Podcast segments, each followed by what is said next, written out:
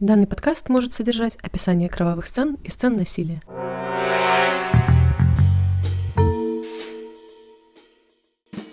Всем привет! Это Даша и подкаст «Ни разу не дворецкий», где основной темой повествования являются маньяки, психопаты, серийные убийцы и прочие люди, умеющие развлекаться по полной, правда, моральными способами – как обычно, сразу я хочу выразить огромную благодарность всем-всем нашим патронам, а особенно Марии Макаровой, Оливеру Трач, Софье Толкачевой, Анастасии Леон, Максиму Миклашевичу, Марии Сафроновой, ну и, конечно же, нашему супер-патрону, человеку, который спровоцировал этот эпизод, Дане. Нижайший поклон и мое почтение. Я не фанат долгих вступлений, поэтому быстренько переходим к теме – из названия выпуска уже понятно, о чем будет идти речь. Джек Потрошитель персонаж хоть и попсовый, но безумно популярный.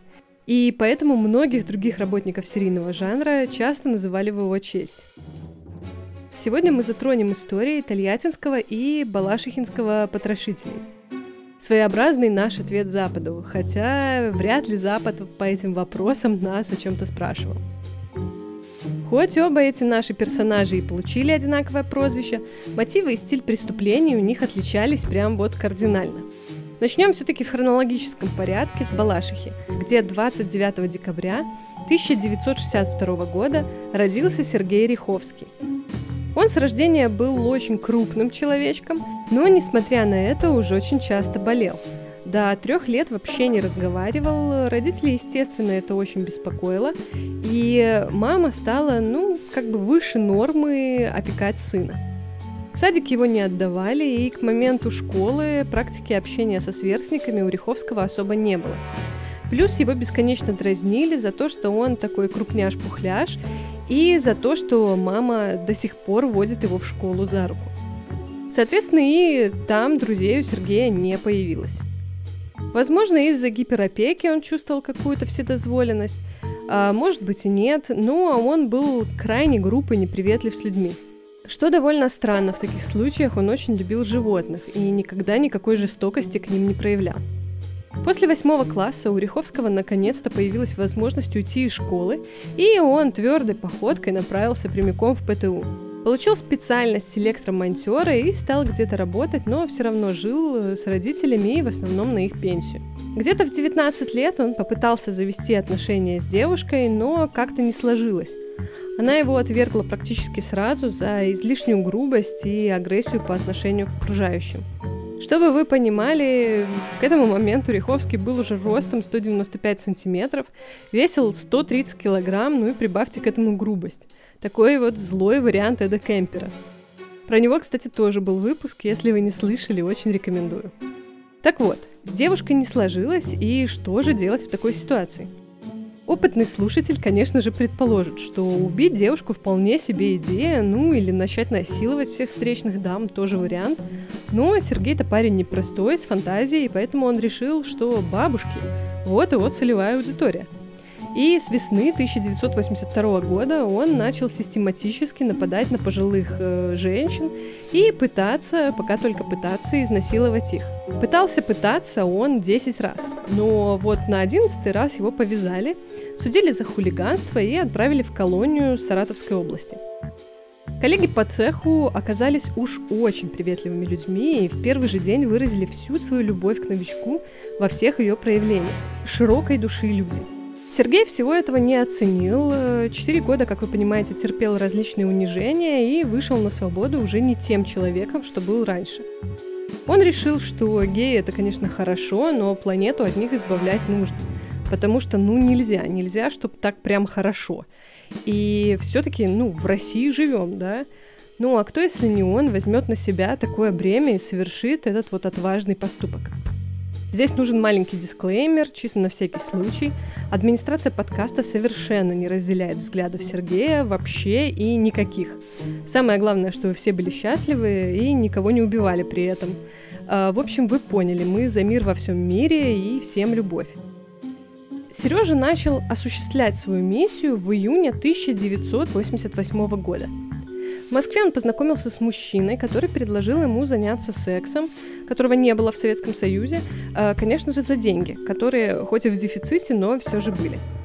На следующий день они отправились на дачу к таинственному незнакомцу, но по дороге, а дорога почему-то всегда по канону идет через лес, основной герой этого повествования из широких штанин достает, чтобы вы думали, отвертку и убивает ей платежеспособного мужчину.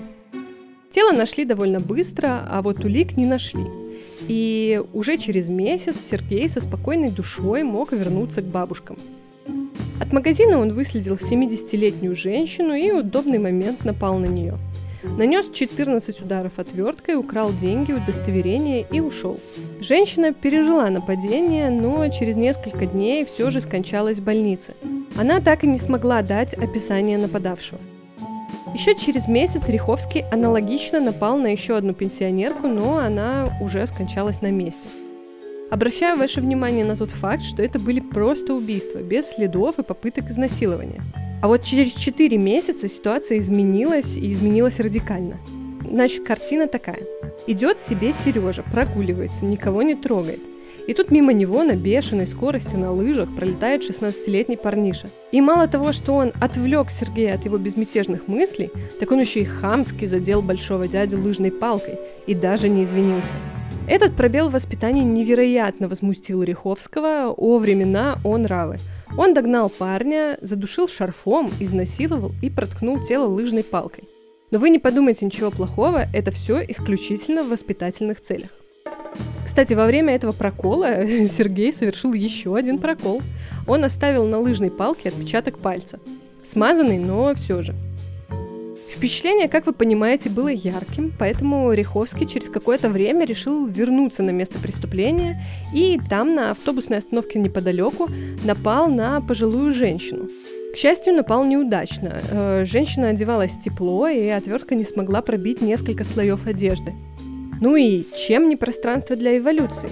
Сергей на время отложил отвертку в сторону и в следующий раз, вооружившись шарфом, напал на пенсионерку на лыжах. Но бабуля была спортивная, и ей удалось вырваться. После этих двух случаев э, он все-таки умудрился убить еще нескольких женщин, почему-то стал отрубать им головы, что очень странно. Во-первых, дело это вообще непростое, требует много времени – Опять же, высокая вероятность запачкаться или оставить какие-то следы. А во-вторых, так резко менять почерк без каких-то веских причин, согласитесь, как-то неестественно. Ну, то есть, зачем отрезать голову? Ну, чтобы жертву не опознали. Но если она случайная, то как бы, наверное, и все равно. А если это попытка расчленить и спрятать э, по частям, да, то почему надо начинать с головы и на ней же, собственно, и заканчивать? Э, вот тот же Кемпер тоже отрезал голову, но только один раз матери, и чтобы отомстить за бесконечное унижение. Не помню, рассказывала ли я вам об этом, но он же вырвал ей язык и вырезал голосовые связки. Ну, потом еще кричал на нее, на эту голову какое-то время. Ну, то есть э, понятен фокус гнева. Банди тоже забирал головы, но для него они были своего рода сувениром. Он же их хранил какое-то время, волосы им мыл, там, макияж наносил и только потом избавлялся. Ну, и опять же, он тела прятал отдельно, а головы отдельно, чтобы затруднить обнаружение и идентификацию жертвы. А тут вообще не мотивированное действие абсолютно. Ну, в общем, в 1992 году э, Риховский все-таки вернулся к своему плану по истреблению садомии на планете Земля и начал тусоваться в Измайловском парке, типа в поисках партнера. Первой его жертвой там был 60-летний мужчина, который надеялся на романтик в кустах. Сергей нанес ему несколько ножевых ранений и изнасиловал тело. Потом абсолютно по той же схеме расправился еще с одним мужчиной, все в том же парке – двух случаях Сережа поступил очень опрометчиво. Он не предохранялся, что, во-первых, небезопасно для здоровья, а во-вторых, э, ну, небезопасно для него, как для убийцы, потому что он оставил внутри тел образцы биологических жидкостей. Зимой 93 -го года в подмосковном лесу Риховский встретил пенсионера с топором. Несмотря на наличие этого самого топора, силы явно были неравны, дедушка был задушен, изнасилован и почему-то расчленен. Тут одной головой, кстати, дело не обошлось. Досталось еще руке, ноге, причем за ногой Сергей вернулся на следующий день с ножовкой. Вот к этому времени у правоохранительных органов э, в наличии уже имелись образцы ДНК, назовем это так, отпечаток пальца, перчатка очень большого размера э, с места одного из нападений и подробное описание э, одной из, э, слава богу, неудавшихся жертв. Ну и уже как бы была фаза активного поиска отечественного потрошителя, а район его деятельности постепенно сужался. В марте Сергей напал на 55-летнюю женщину, затащил ее тело в заброшенный сарай, и тут вот снова проявил очень странное и нетипичное поведение. Он начал пытать и издеваться над э, жертвой. Подробности я опущу, поверьте, стал издеваться с особой жестокостью. Но никаких попыток проявить какое-либо сексуальное вмешательство он не предпринял. Украл сумку, часы и ушел. Оставил отпечатки пальцев, которые таинственным образом ничем не помогли. Э, ну, то есть за судимости в базе э, уже были данные Риховского, и понятно, что, ну, были отпечатки пальцев, но почему-то, как в Тиндере, матч, ну, не случился. Возможно, потому что, ну, сильно и не старались. После обнаружения этого тела следователи начали активно прочесывать окрестности и в еще одном заброшенном сарае неподалеку нашли подготовленную петлю для повешения. Тут э, вариант 2. Это либо дело рук неуверенного самоубийцы, либо это подготовка к очередной жертве фантазера-потрошителя. Милиционеры сделали ставку на второе и стали круглосуточно дежурить неподалеку. Однако Сережа в сарае не торопился – Следующей его жертвой стал мальчик с проблемами развития, который просто не понравился Риховскому. Ну и лес, удушение, изнасилование, отрезание головы, а в этот раз почему-то рядом с жертвой он разжег костер, где попытался эту самую голову сжечь. Ну, человек-загадка, короче. В следующий раз он напал на 62-летнюю пенсионерку, которую просто заколол. Больше не предпринимал никаких действий. А, Ее обнаружили уже после задержания Сергея, причем он сам гордо про нее рассказал и указал на место. Петля в сарае все-таки была чеховским ружьем, а, оставлена была не просто так. Риховский пошел проверить, как она там, не скучает ли одна, и тут его схватили. При обыске нашли нож, которым он убивал мужчин в парке. Признал сразу он только убийство одной пенсионерки, но потом все-таки сознался и в остальных. Спокойно перечислил факты, не сожалел о содеянном, все как бы окей и так и надо. Конечно, понятно, что человек без каких-то психических отклонений вряд ли выбрал бы для себя такой вот способ развлечения, но психиатры признали его вменяемым. И в 1995 году состоялся суд, было доказано 18 из 19 убийств, и Сергея приговорили к смертной казни – но все-таки в 1996 э, приговор был изменен на пожизненное заключение. В этот раз в колонии Сережа решил сразу проявить доминирование, поэтому с соседями по камере у него отношения не складывались, и большую часть заключения он провел в одиночке. Там он писал мемуары, продолжал работать над своей книгой с изящным названием «Старфолл». А, главным героем ее был великий командор. Э, дело происходило в космосе, который необходимо было очистить от всяких маргинальных космических личностей. Так как Сережа был в первую очередь фантазер, способы избавления он придумывал разнообразные и описывал их в пугающих подробностях.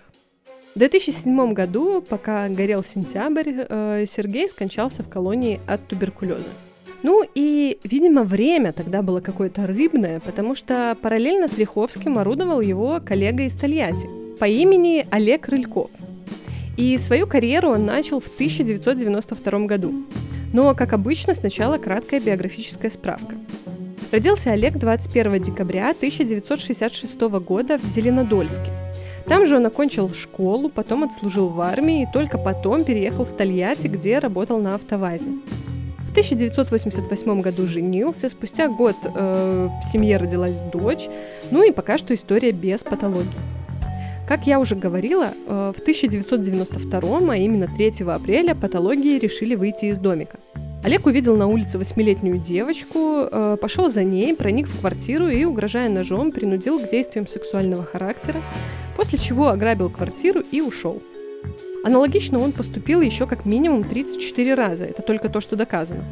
Схема все время была та же, то есть, ну, не хочется сильно вдаваться в подробности, Uh, ну и все они как бы приведут вас только к выводу, что обязательно надо учить детей, никаких незнакомых дядей и тетей ни под каким предлогом uh, в дом не пускать и никуда с ними не ходить.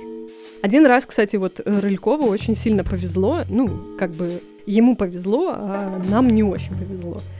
А, он уже зашел в квартиру и собирался совершить свое грязное дельце, но внезапно его паучье чутье сказала, что нужно уходить. И как бы неспроста, его видела женщина из соседней квартиры, и она позвонила отцу девочки, мол, ждете ли вы кого-то, тут какой-то мужичок непонятный к вам в квартиру зашел.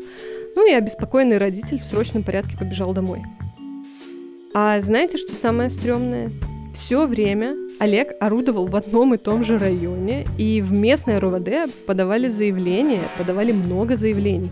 И родители заявляли про изнасилование и кражи, и вскоре даже уже пошел слух про орудующего педофила, но доблестная милиция расследовать эти случаи не собиралась, и каждый раз утверждала, что все это разные, не связанные между собой преступления. Это, кстати, все обнаружилось уже потом, но об этом позже. В 1995 в июле э, Рылькова сильно избили на улице. Он пытался увести девочку, но отец вовремя заметил это и с друзьями решил перевоспитать педофил. Но это, конечно, только разозлило героя вот этого рассказа. И в течение трех недель после этого Олег э, напал и нанес э, невероятные психологические травмы еще четырем маленьким девочкам.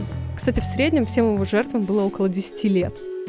К концу того же года он впервые стал вымещать агрессию на жене. Э, первый раз он сбил ее и изнасиловал, но потом завел шарманку, мол, прости, дорогая, бес попутал, не знаю, что меня нашло, и все в таком духе. Она, естественно, простила, они помирились, но через два месяца ситуация повторилась и уже в более жестокой форме. Олег связал жену, избил и 7 часов к ряду насиловал ее. А, на этот раз она ушла от него к его же родителям, но он пришел, э, вернись, я все прощу, все дела, она вернулась, и он снова ее избил, связал, изнасиловал. В общей сложности он совершил подобное пять раз, и только после этого она окончательно ушла к его родителям, рассказала им о случившемся, подала на развод и какое-то время жила у них. В милицию, конечно, не ходила, потому что домашнее насилие за насилие у нас не считается. Много где пишут, что только после этого Рыльков начал убивать. Но это все враки, это неправда. На самом деле, и это, кстати, выяснилось только в прошлом году, а, первое свое убийство он совершил еще в 1994 и жертвой была 15-летняя девочка. Но на том, почему это выяснилось так поздно, я сделаю акцент дальше. А еще с самого начала 96 -го года, еще параллельно с издевательствами над женой, он убил и сделал это с особой жестокостью семилетнего мальчика Руслана. И вот тут проясняется, почему э, вроде бы базового педофила окрестили потрошителем.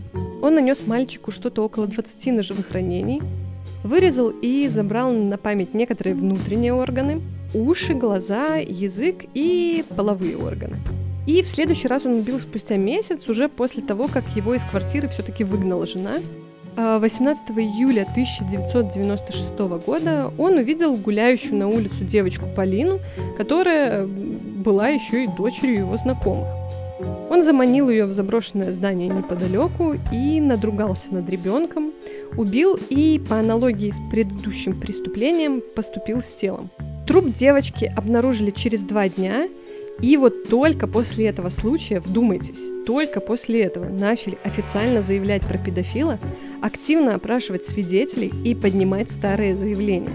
В общей сложности опросили что-то около 90 человек, и о чудо, Девочка, жившая по соседству, сказала, что Полина ушла с ее дядей Олегом.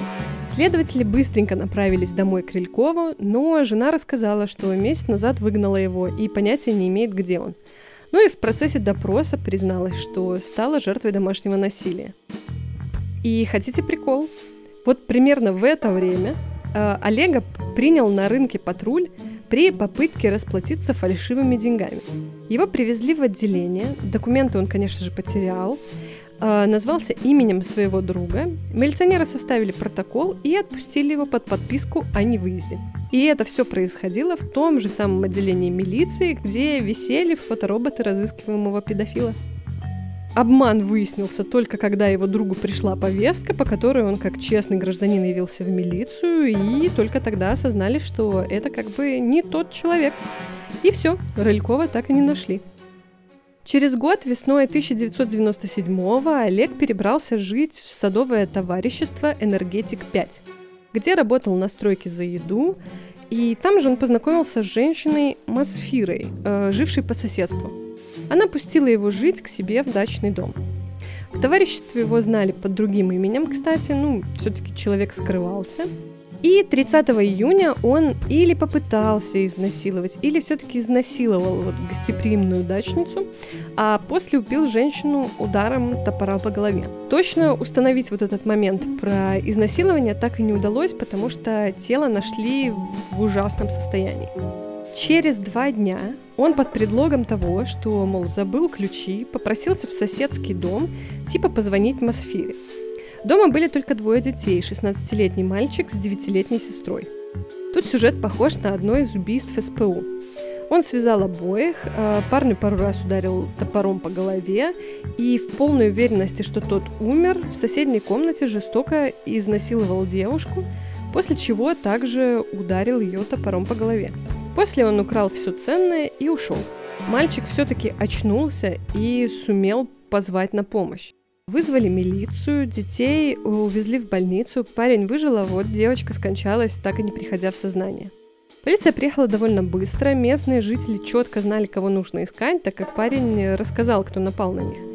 И в паре километров от поселка Олег был задержан. И уже только потом нашли тело Мосферы. Рыльков э, пока что признался только в трех убийствах. Во время обысков в квартире его бывшей жены нашли множество вещей, украденных с различных мест преступлений. Дела начали связывать. Прикольно, что Рыльков никогда не старался как-то скрываться, носить перчатки. На всех местах э, изнасилований находили отпечатки пальцев – сравнивать их даже не пытались, и только когда Олега уже арестовали, стали поднимать старые дела, и каждый раз дно пробивалось с новой силой. Конечно же, дела по изнасилованиям и ограблениям за все это время уже пытались повесить на трех разных человек.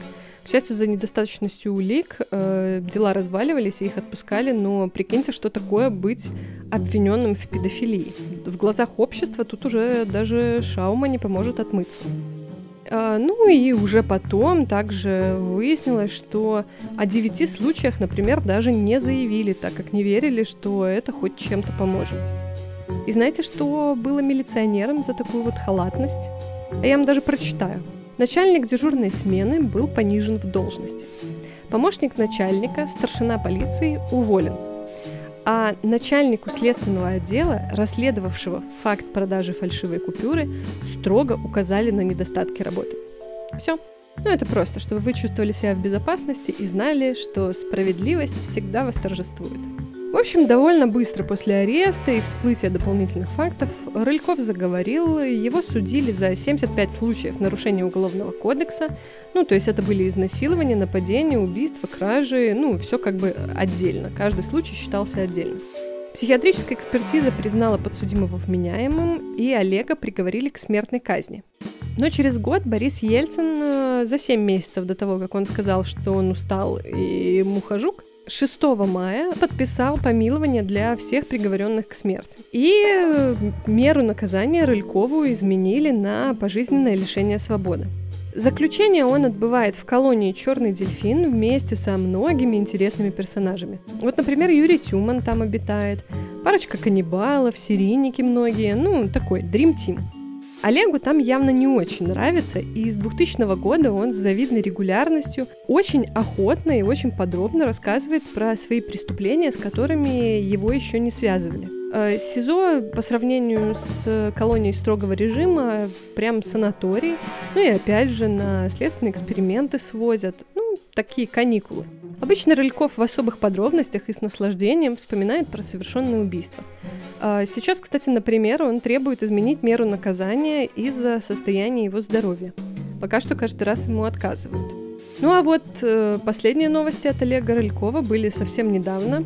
3 апреля вот 2021 года он заявил, что 1 мая 1994 он задушил 63-летнюю женщину и ограбил ее квартиру. Сейчас следствие должно проверить эту информацию, а Рыльков все это время будет чилить в СИЗО. Такая вот история. Э, кстати, я заметила за собой э, интересный феномен. Когда я рассказываю или читаю про каких-нибудь зарубежных ребят, я всегда воспринимаю э, их как каких-то вымышленных персонажей, что ли, знаете, таких литературных героев. А вот когда начинаю погружаться в отечественные реалии, становится как-то совсем жутко и противно. Ну, то есть э, это можно сравнить с тем, что ты посмотрела, вот, например, 7 Финчера и «Груз 200». Если вы, кстати, не смотрели, ну и не знаете, что такое «Груз 200», поберегите себя, оно вам точно не надо, вот честное слово. А 7 можно посмотреть. Э, ну и давайте будем считать это сегодняшней рекомендацией. А по музыке я бы, наверное, все-таки порекомендовала вам песню «Это пройдет» э, группы «Порнофильмы». Ну и на этом сегодня все. Подписывайтесь на наши соцсети. Инстаграм, Твиттер, Телеграм-канал, группа ВК. Э, там можно задавать вопросы или писать какие-то комментарии. Также можно поддержать нас червонцем на Патреоне или Бусти, но все это исключительно по желанию. Как обычно, до скорых встреч и всем пока!